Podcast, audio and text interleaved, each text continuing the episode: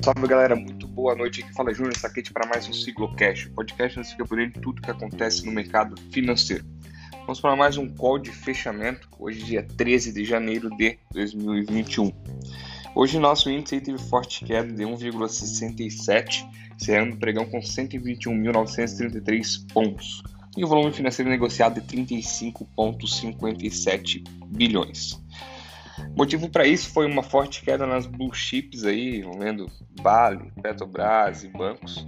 Petrobras aí seguindo uma, uma tendência de realização de lucro.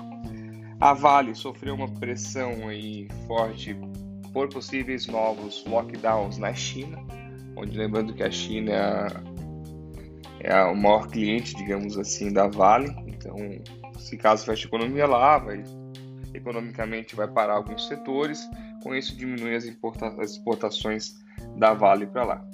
E bancos geral caíram também. Um destaque foi para o Banco do Brasil, pela saída do atual presidente André Brandão, ele foi removido.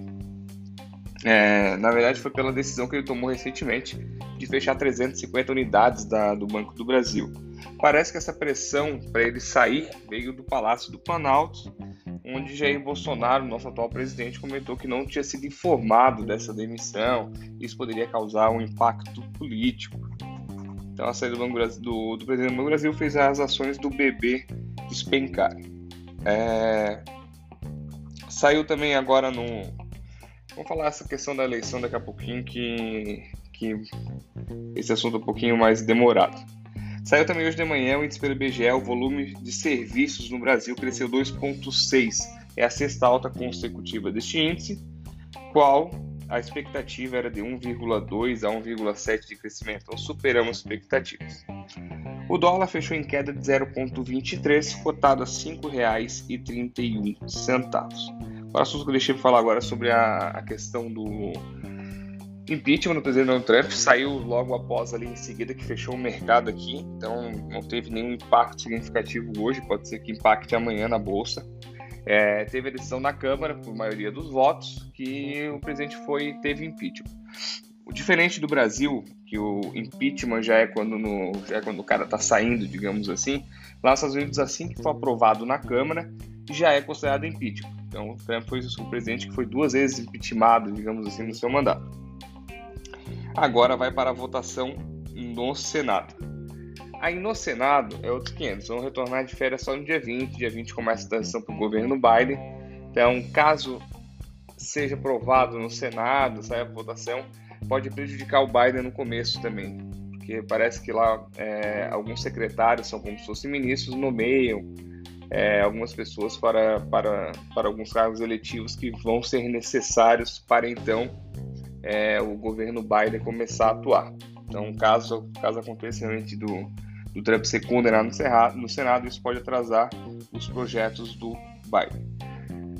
Por outro lado, é, dizem que pode acontecer, ah, saiu na imprensa agora, alguns minutos atrás, que possivelmente o Mitch McConnell, que é o líder dos republicanos no Senado, vote a favor da saída do Trump. Daí a questão é a seguinte, ah, tá acostumado a impeachment, o cara não governar mais aqui, tal, tal, como ah, saiu fulano de tal, quem governa é o vice, ou é, essa ideia que a gente tem aqui teve recentemente no governo Dilma. Mas lá é diferente, lá caso aprove o impeachment do Trump, beleza, ele já não é mais presidente, já é o Biden, ok, porém não pode se candidatar novamente daqui a quatro anos.